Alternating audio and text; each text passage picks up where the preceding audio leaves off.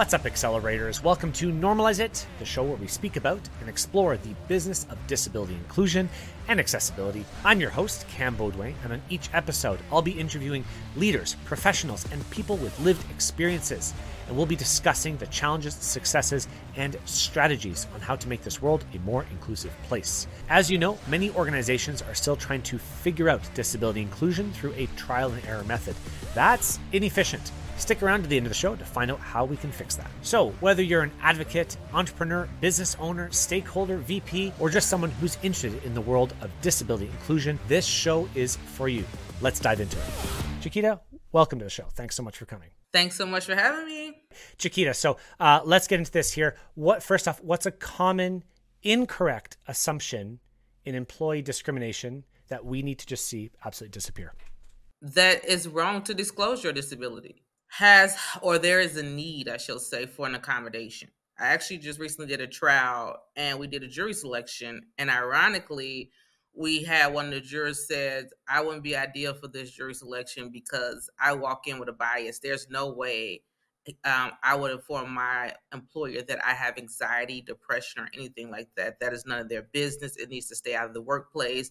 And I can't respect anyone else that feel like they should bring that into the workplace. However, there are times when you cannot get out of the bed due to your anxiety, your depression. And so, asking for the Family Medical Leave Act, which in the United States we have, it gives you a documentation that st- simply states that here is my diagnosis. It's not every day I was suffering from this, but there's times where I have spells and I need to be able to rely to some kind of paperwork where I can't run to my doctor and intervene his current caseload and say, look, I need a sheet of paper today to excuse my absence. So it's this ongoing form that's good for up to a year that you can do annually to show that here's my condition and in the events that I have these conditions that might spur here and there that I can be treated. And so that's definitely um, something that needs to be no longer, you know, known in the workplace. Mm-hmm. So is that something that anyone could go and apply for or get from their doctor or healthcare provider, something like that, or is this a more official form from from the government? And by the way, this is all U.S. based. Uh, I'm assuming as well, right? Up here in Canada, I, I don't know uh, the laws. I don't want you to think. I don't want you to, to comment on on outside of, of the U.S. as well. No, that's why I made it clear that it's um, in the United States. But ultimately, most employers do accept it. The only minimum required across the board is really that you need to be an employee for one year. Okay. That way, you have enough time um, built into the company before you go start taking days off here and there. Got it. Got but it. essentially, you'll find that you need some form of accommodation, and this is a starting point. Got it. And so, when I think of the words discrimination, harassment, and retaliation uh, in the workplace, and especially towards people with uh, from marginalized groups, what are some of the common forms that you've seen this take place i kind of i kind of alluded to one right where you know let's not give someone a promotion because oh we don't know if maybe this person will be able to handle the stresses of a manager job which is absolutely wrong uh, what, what have you seen in your in your line of work as it relates to those with disability? But I mean anything because I feel that discrimination, harassment, retaliation do cross over uh, in many areas, and not only that, the intersection between other discriminations like it that that comes up quite frequently as well. Yes, across the board, most definitely. And as you know, um, I think you know with the George Floyd movement, if it wasn't known, blacks would be the you know ones that believe that we at a higher level that be marginalized. But what what I have seen in the workplace, um, the idea that someone was checked into a mental dis, uh, mental facility, and I now have to go share that with my boss, supervisor, whoever else the company required me to share this with in order to excuse my absence. Mm-hmm. So if I'm going to turn in this paperwork and say, please excuse me for however most treatment facilities are 10, 14, 21 days. And if I'm getting this type of treatment, inpatient or outpatient, I'm usually off work because the even the outpatients are usually doing normal business hours. And for someone on the receiving end, if they have very little knowledge of what the benefits of a mental health facility is, and they're going with the stigma um, that you was in some kind of institution that is deemed for crazy people or anything like that, then that's what I have seen, in which I have seen to the extreme where people are now making false allegations of what this person can now possibly do to harm their employees solely on the fact that they now receive the sheet of paper that says someone was in a mental health facility. Excuse me outside of that, marginalized, I have seen it with women not getting promotions. Um, especially when it comes to African American women, they're not getting promoted as high as their colleagues um, when it comes to their white counterparts and female counterparts. Um, and so things like that. Another thing is when it comes to the harassment part, people think it's okay to touch and do say inappropriate comments in the workplace, which you would think you should have learned as early as elementary school, high school, if nothing else. Definitely you went into professional schools, colleges, and things like that. That certain things you just don't say, and in certain settings. Um, for some reason, people think now that I have a title, I can say and do as I please. Yeah, that's that's really big as well. I see that all the time um, and there are some terms, right? There are some terms that are absolutely unacceptable to say, and yet they're still being used in the workplace, right? You know, like, uh, and and or these stigmas that are brought in because somebody needs a space to go and work on their own because because it, that's how they work best. And I keep thinking on the along the lines of why aren't we allowing our employees to work work the best in their own ways? And and this keeps coming up again and again. It doesn't matter uh, if it's for a, starting a new project or getting a promotion or something like that. We're not allowing or enabling our own team members to see their full potential. I want to say something like that, right? A lot of people in my community have felt discrimination, have felt uh, retaliation against their employment because of that. What are some strategies that you work with uh, with the people that you work with? You know, how do you coach them? How do you talk to them about ways that they can either promote uh, DEI or you know help themselves inside an organization. What do you what do you say? I always use the free method and it simply means um, and it's spelled just like the regular word free f-r-e-e um, and simply what it is is f is for figure out. Take the time to figure out what your needs are and what is the community that you're in whether that's educational but as we're in a work talking about the workspace what's different about my workspace and what's unique about me. Figure that out. And then E, me, sorry, R is for relish. Relish in that moment. Um, get excited about what my uniqueness can bring to this. This might be the first time that my employer ever had to deal with someone with my mental capacity or with my disability. Whatever your unique trait is, figure that out and relish in and get excited about it and then take the time to educate i know a lot of us uh, in certain communities are tired of the education piece. Why can't they go out and educate themselves? Why do I always have to be on the teaching end? But go in and educate, you know, um, and that takes the opportunity for the employer and yourself. Because if I'm telling you I need accommodation, whether that's a larger screen, whatever situation, you now have to go in and do the research, right, to see how much more of the budget we need to increase, decrease to maybe accommodate this it might be cheaper because it might be you know this is not a highly purchased item so it might be you know someone resold it because they used it for one employee or something like that. So go in and research and educate yourself. And then lastly embrace these moments. Embrace this opportunity that i get to educate somebody and let them know what's unique about me and i can bring that into this workspace. And we can now go possibly sell it in the marketplace you know this is a workplace that a common they're true to their words when they say diversity and inclusion and i have seen websites go in and talk about how an employee was shy and scared to come out in his company because he was the um, first in the company to become out as gay but once he did, he the whole company pretty much bombarded his wedding and they showered them with so much love. So it's just like get excited about those opportunities. What can this do? You might be the first one. It could be overwhelming at times, but at the same time, this is your opportunity to educate and bring people into your world, um, in your universe. And I think that's excellent. Yeah, and I've heard that a few times on the show now. For people who are coming up again and again, uh, we talk about things like you pave the way for everyone after you who may be facing the same challenges in the workplace as well. And you give inspiration, even though you don't want to be inspiring. And that's a that's a really big thing. I think a lot of people in the disability community don't want to be anyone else's inspiration. They just want to be treated fairly. We just want to be treated uh, with equity and and uh, uh, just fairly. Give us job opportunities. I don't want your your your pity. I don't want your your inspiration. I want a job, right? And that's kind of what it all comes down to. But you are in turn paving the way for the next person who comes up and they are shy or they are nervous about getting another uh, getting a job or employment and you're helping them in that way as well. But what about some techniques? What what if what if someone said, you know, I'm facing discrimination in my workplace, Chiquita. What do I do? What's my first step? If for, if it's discrimination in the workplace, um, one you need to make sure you understand what is deemed discrimination because a lot of people don't understand discrimination has to be attached to a protected class aka disability race gender sexual orientation and things of that nature.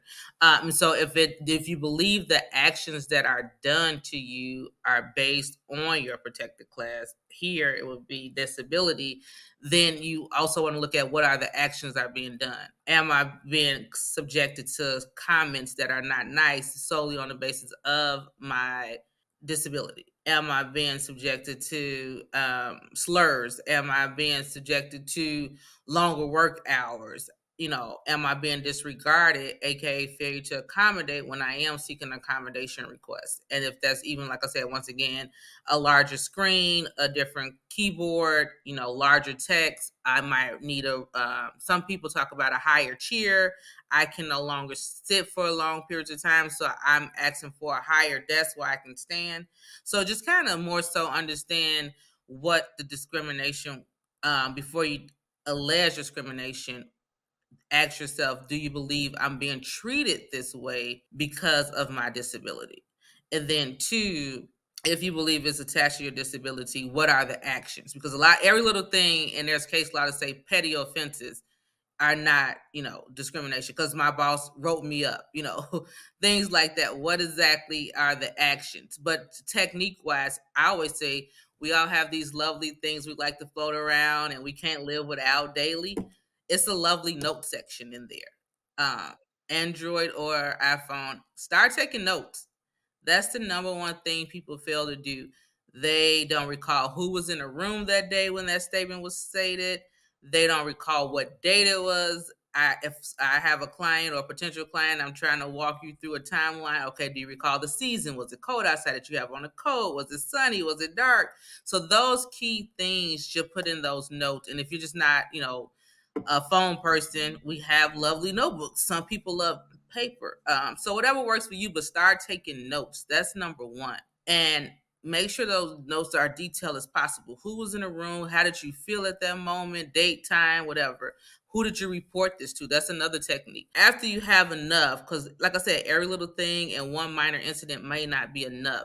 But after you have enough, I always say, let's try to talk to the person, the wrongdoer that you're alleging is doing the wrongdoer before you try to elevate it to management or human resources. Because what I find is a lot of times it's simply just a conversation. I didn't know that was offensive to you. Had you told me, I wouldn't have said it. But now that you went to my boss on me or human resources, now that we have this, you know, tug of war, we don't trust each other. I don't even feel comfortable talking to you anymore. Can you move this person out of my department? When it could have just been a simple conversation. So I say start off with your notes and then simply go have that conversation with the person. And if they can, are not receptive of what you're saying and they can appreciate it and change their actions, then I say elevate it to supervisors. And a lot of people say, What is my supervisor who's doing it? Well, address your supervisor first before you take to their management or human resources. And then once they do not, you know, change anything internally, that's when you might want to get a lawyer involved but I always try to work it out because I tell people a lot of people rush to go for lawsuits, but believe me, the type of money that you're probably to get in a lawsuit is not worthwhile, especially if you give another two or three years to that company. Um, especially if you're that close to retirement, or I just need three to four more years on my resume so that I can now take this and sell it in the marketplace to get a better position. Kind of weigh those options that sounds like really practical advice and, and i like that whereas it's not always going to the law uh, to to to start the process. I think a lot of it is is well how would you advise even someone starting that conversation with a peer, a boss, or something like that, because that's difficult. I'm, I'm going to admit, first thing, that's really difficult for for for many people to go to the person who has said something or done something uh, in a way that's offensive and saying, you know, I don't want to cause, I don't want to cause any ripples. It's just easier to go to somebody else and talk about it.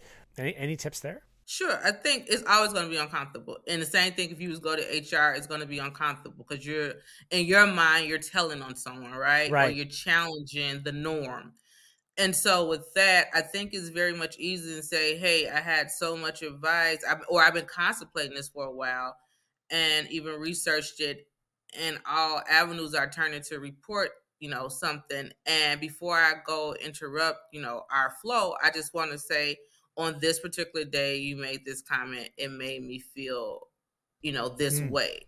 Yeah, and kind of explain your feelings and why you felt that was wrong. Do you know that's a term that is not used in our community or well received in our community? Whatever way you feel is comfortable. Uh, but I think you let them know that there was, I am aware that there's an avenue for me to go report you, but I choose to do it this way and I'm doing this because I respect you and I honestly feel like this is something that we can work out. I think if you go with that type of attitude, then whoever the receiver is, they can they should be able to receive like, okay, at least you're trying here. Yeah. Now some people are just naturally jerks. you know, we can't control that.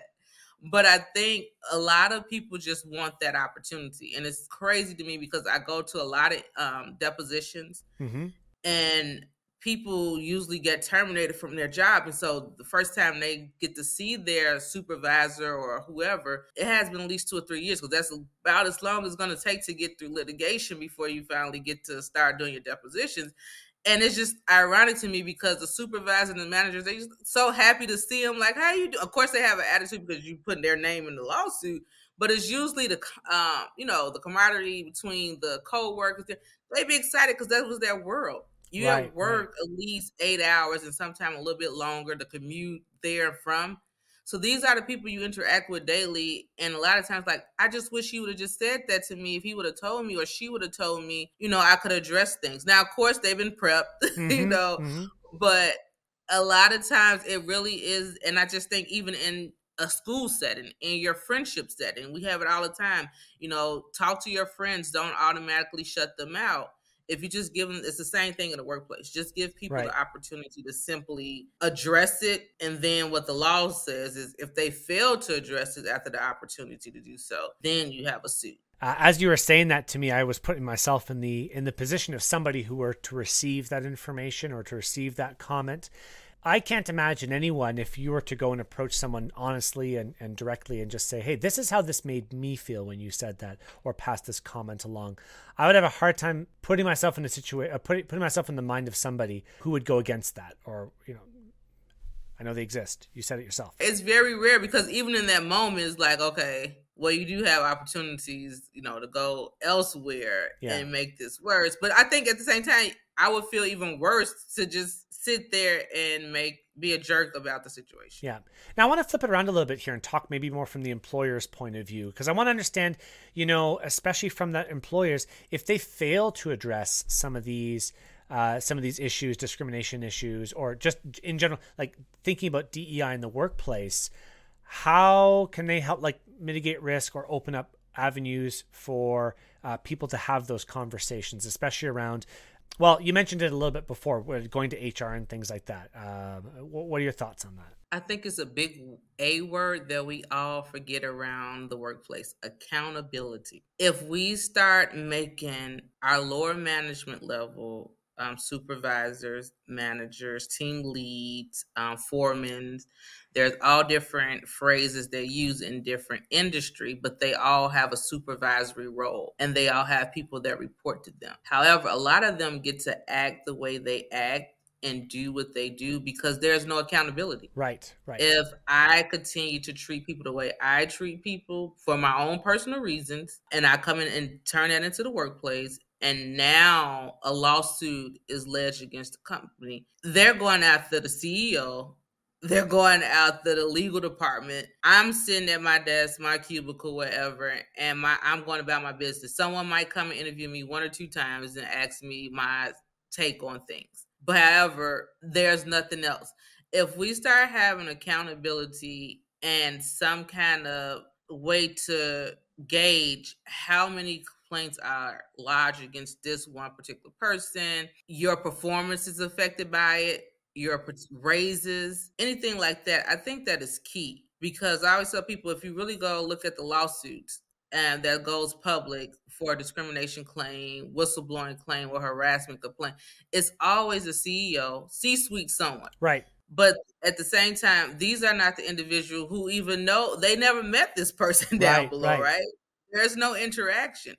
And so, in addition to making the recruiters, because there's a lot of failure to promote claims, or my application was denied, um, or how a large number of this protected class group applications were denied, and this particular group was hired over this group type thing. But that all goes to the recruiters. That all goes to the human right. resources director.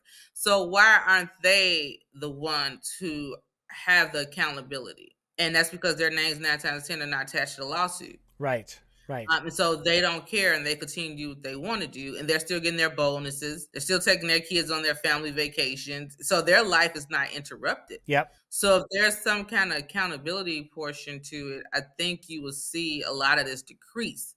And lastly, and the reason why I started the blow the whistle law movement is because every year there's a budget set aside for lawsuits. Hmm. For these type of lawsuits, someone's going to sue me this year for discrimination, or at least the probability is very high. Harassment, whistleblowing, some kind of workplace, you know, issue. And because of that, I'm allocating this lump sum of money for a lawsuit. And so, as an attorney, it's nice to have verdicts, it's nice to have settlements. But at the same time, I felt like, what was I doing to interrupt the norm in right. the workplace? Right. And with that, we we really need to still have that budget because it's, it's going to be needed, right? But ultimately, what you need to do is more. The more money we don't spend out of this budget, that's more of a bonus for you, right? Right. That more can go to your department, or we can now explore more of those programs that you've been pushing and asking the company to push. Make it some kind of incentive, you know. Yeah. So that's what I've been on a mission to preach, like accountability and also maybe you get more accountability if you take some of that lovely settlement money and verdict money and put it towards something to make make a community of your colleagues Right, right. And I've seen many times organizations who will uh, maybe not divert. I was not in the conversations around money, but when we start to highlight and celebrate the parts of the business that are doing well in terms of DEI, diversity, equity, inclusion, we see other parts of the organization doing it as well. We start to see a positive effect that ripples through the company and saying, hey, we now have an ERG, an employee resource group or a business resource group, who is promoting the best parts of um, uh, disability inclusion uh, or people of color or indigenous or LGBTQ. Like all these different groups are now promoting the, the best parts. We start to see other parts of the business say, oh, this matters. This matters at my company and this matters around uh, around my community as well. Um, who doesn't want to be a part of the cool kids right, Right. this is the cool kids they Right. getting their features in there in these lovely uh, linkedin articles i want my turn so Right. you know it's the same thing you know in high school everyone go gets the new pair of jordans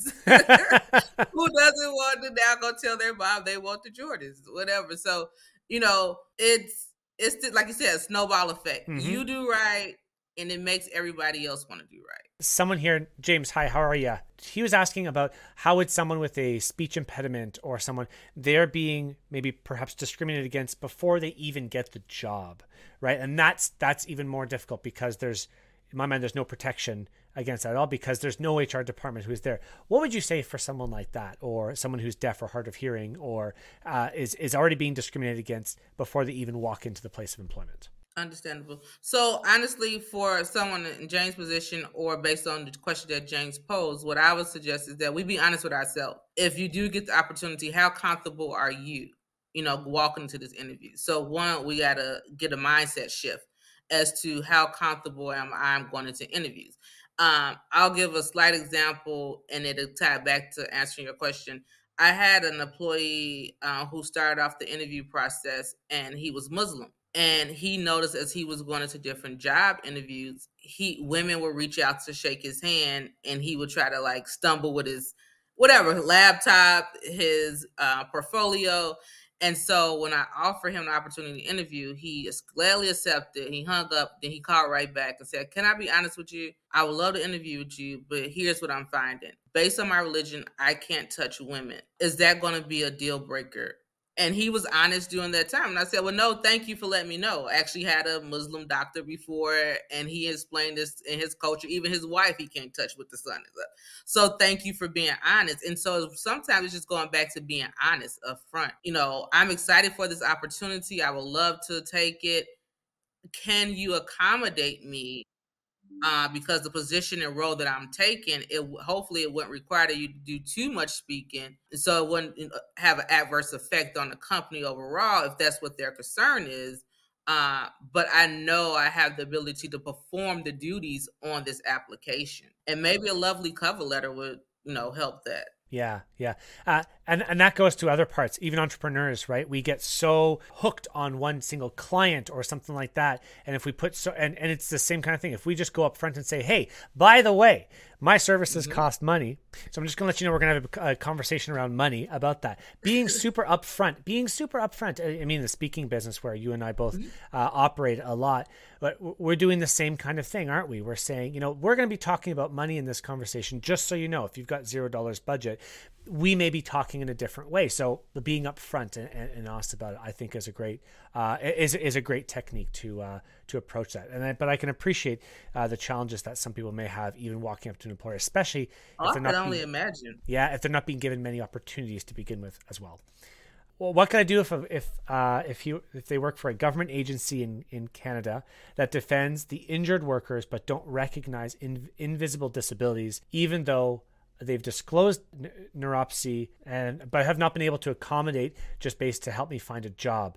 Uh, they've micromanaged uh, for breaks and made go to a neuropsychologist and basically put someone in a handicap situation. You know, I can I can appreciate. I'm not sure who who sent this, but I can appreciate the the frustration that that must feel like. And someone's just asking, you know, is it better just to go elsewhere?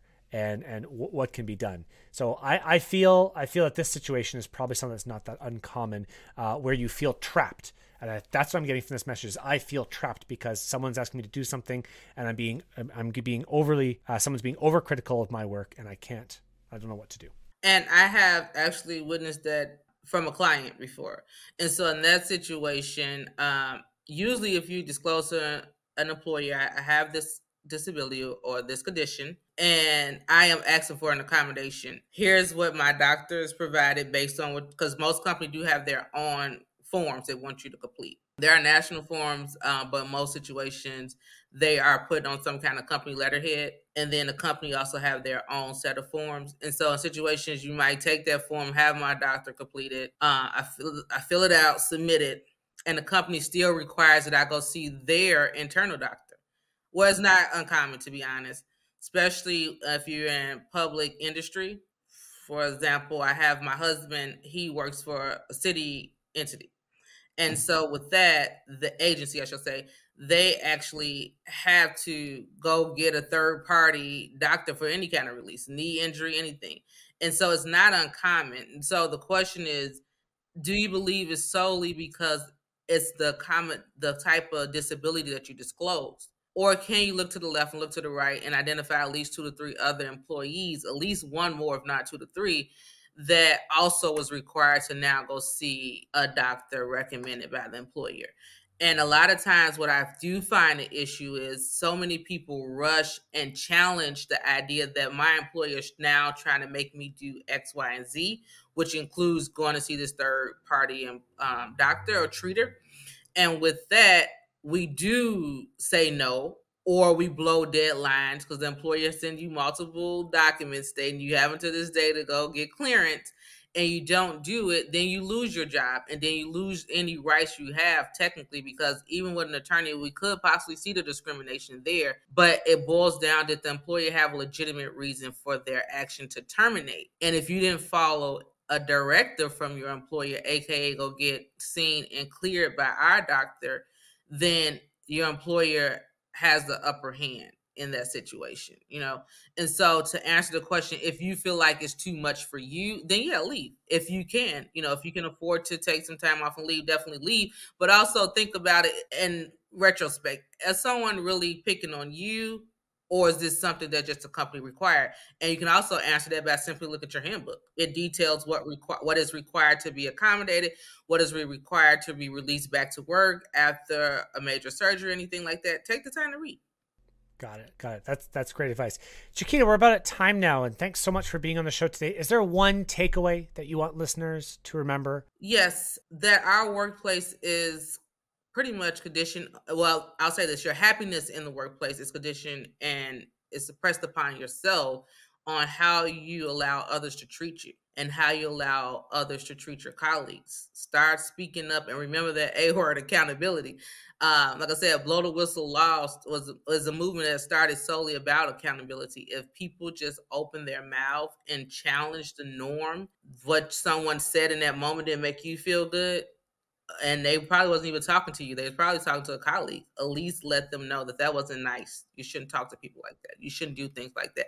I think we that'd be a great step towards progress. Wasn't that a great episode? You probably have lots of new ideas swirling through your head right now.